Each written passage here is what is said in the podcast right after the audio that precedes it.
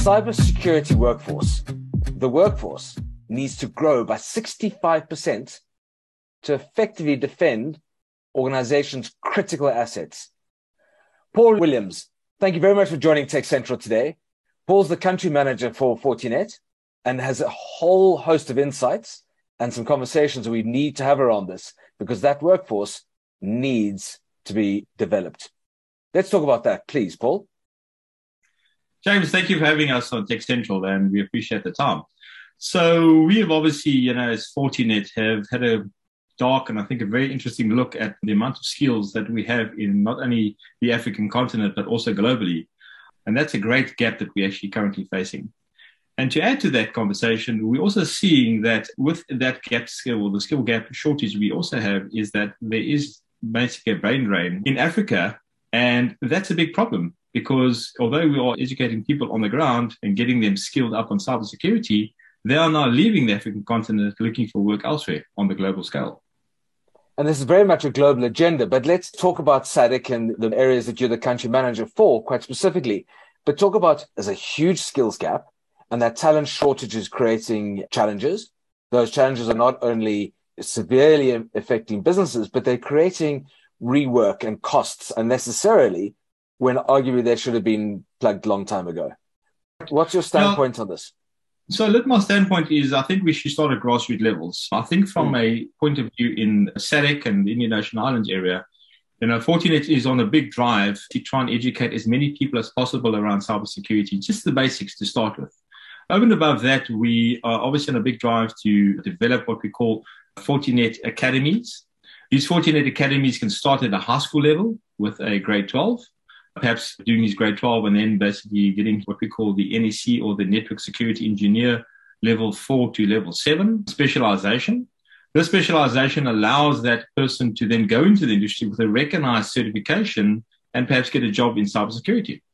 The second part of that is we're also talking to the likes of, you know, the TVETs and the universities where we're actually driving the student when they come out of their third or the fourth post year of a university and actually having a certification that the industry recognizes and actually putting these people, men and women, by the way, into positions of cybersecurity where they can start learning about cybersecurity technologies and actually start understanding it and getting a career because we believe as Fortinet is this is the next 20 to 30 year career levels of many, many students and people applying today. And I can tell you now, we are graduating many students that are coming out of university and college and these students are quite capable to actually have a career in cybersecurity.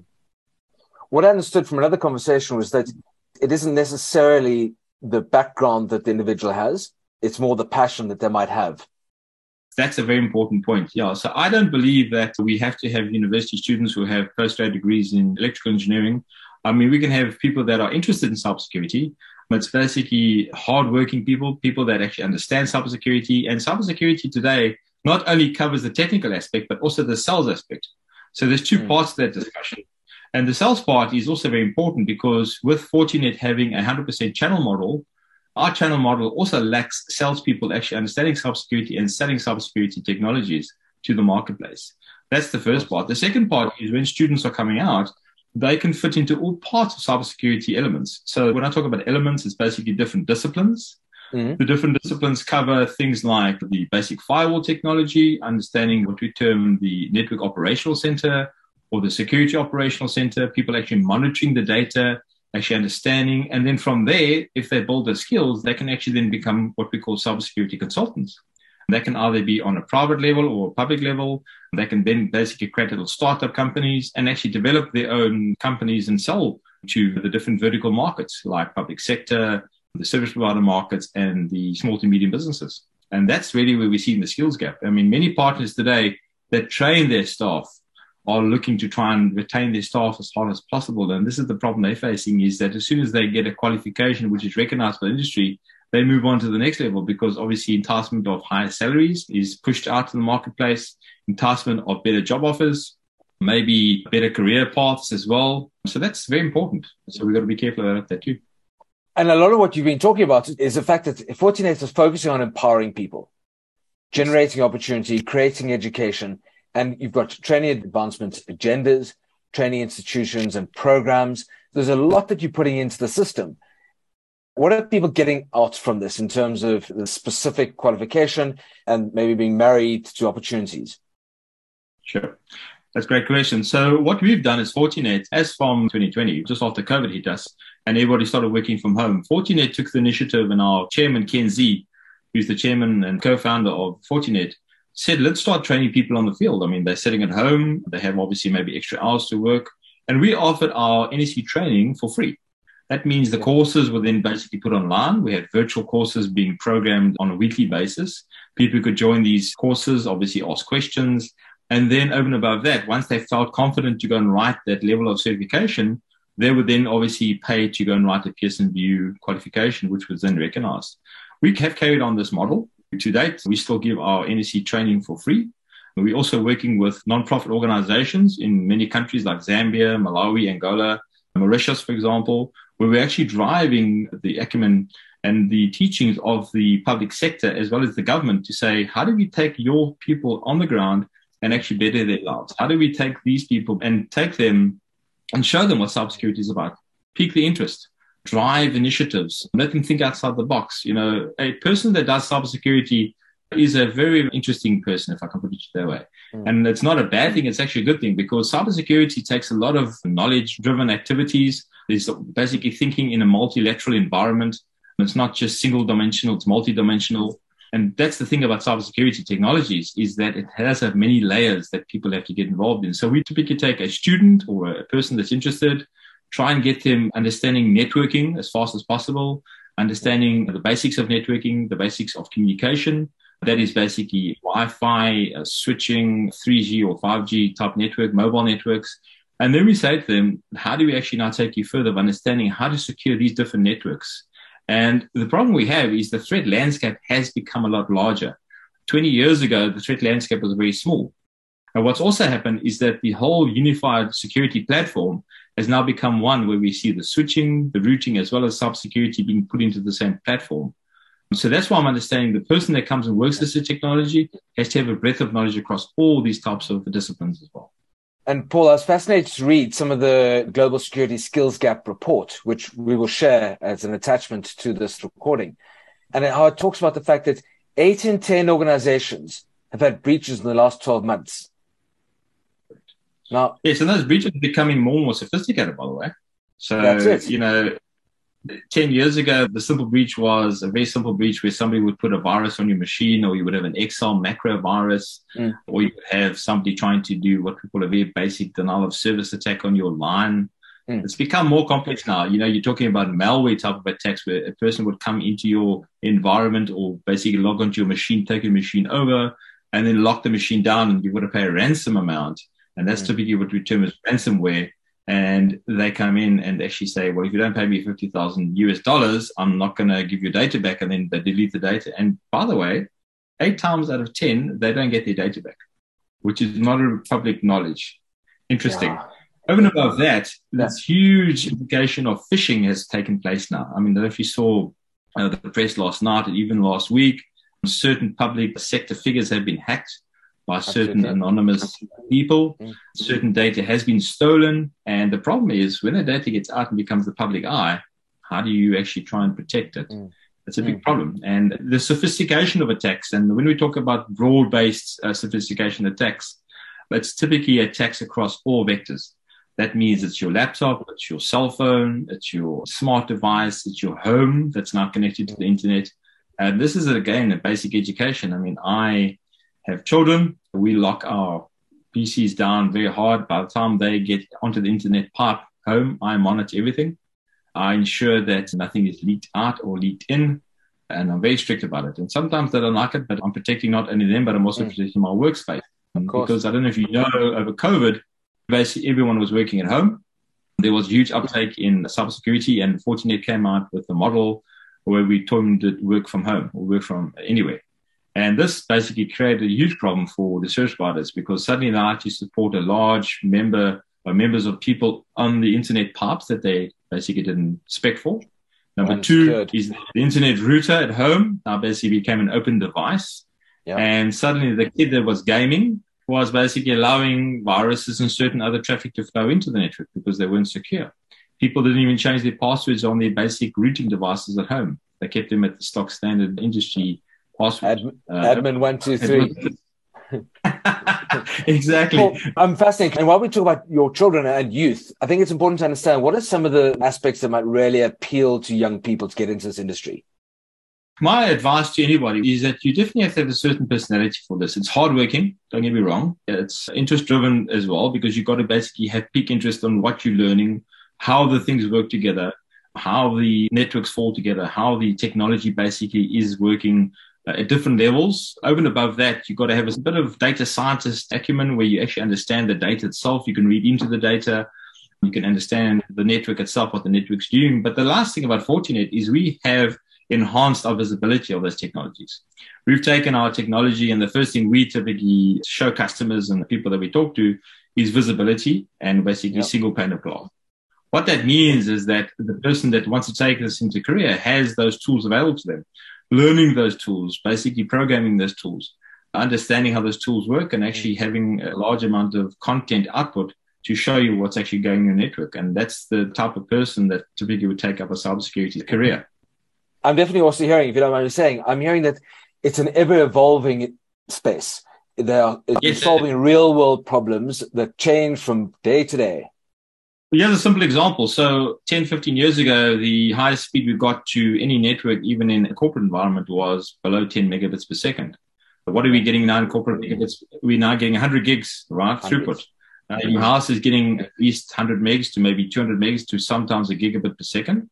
Now, what you've got to understand is that when somebody's trying to attack that network or that home network, it's happening at the network speed, which means two things. Number one is that a human brain can't defend that type of attack at that level and that speed, number one. So what we've done as Fortinet is we've taken our products and enhanced them where we actually do things like what we call artificial intelligence and machine learning.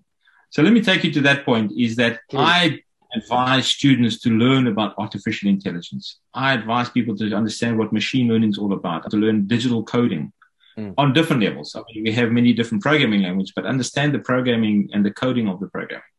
Get down to the bottom of how the programming works, how multiple languages talk to each other in the network.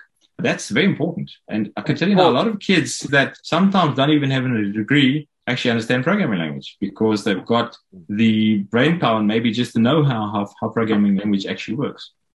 And I think what I'm definitely hearing, and I hope our listeners are too, is that there's an element of mentorship that we should be giving other people in organizations. It's not a tick box exercise. It's not a case of, yeah, you all need to be trained up on this. It's actually a, a case of guidance, mentorship, yes. encouraging people to find opportunities that they might be able to upskill or reskill in as well.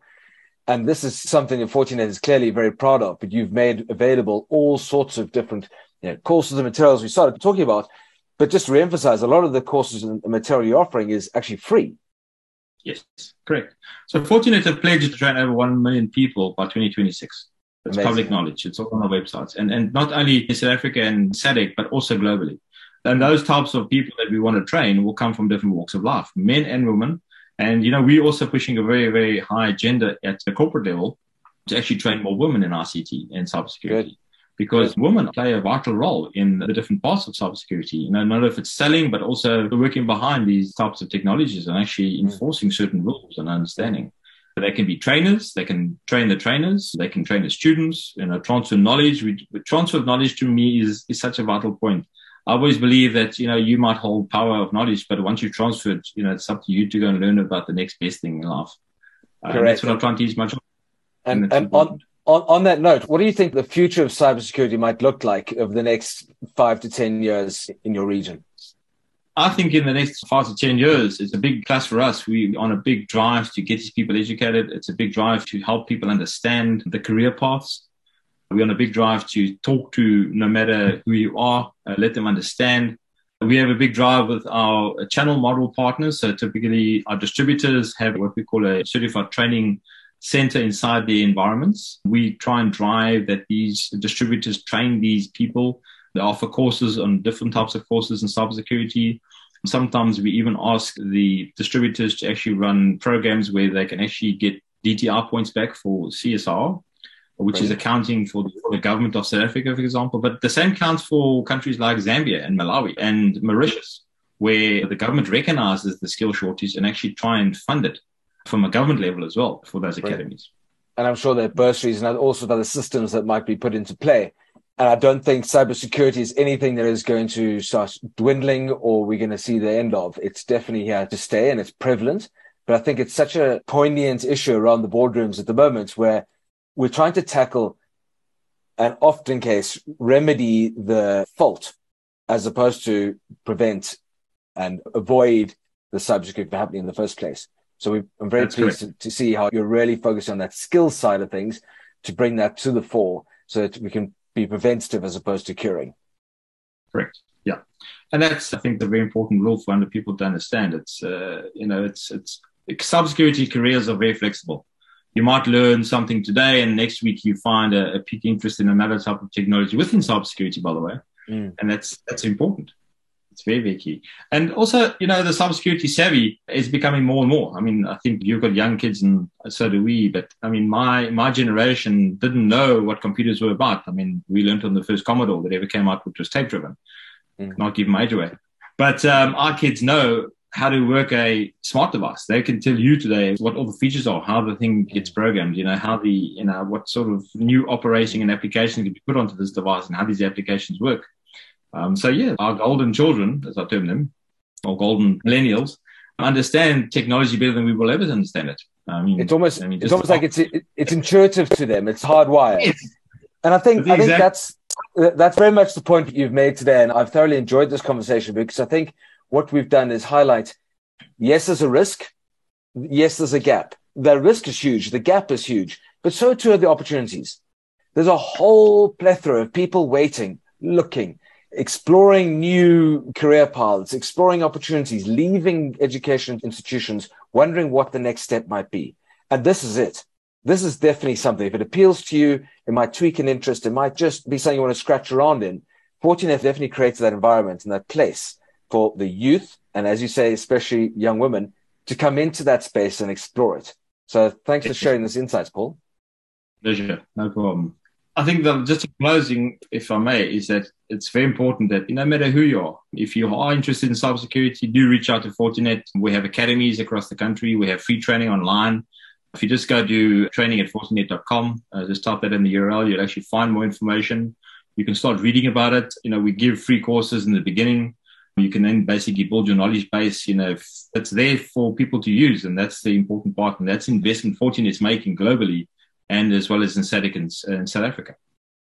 Phenomenal. And just to repeat, your pledge to train 1 million professionals to increase their awareness will make a huge right. dent. And I very much look forward to following that because by 2026, Fortinet is going to hopefully change this landscape. So, Paul, from me, James Erasmus at Tech Central, thanks for a fascinating conversation. I very much look forward to the next one. James, thank you for your time and I appreciate it. And, and thank you to the listeners.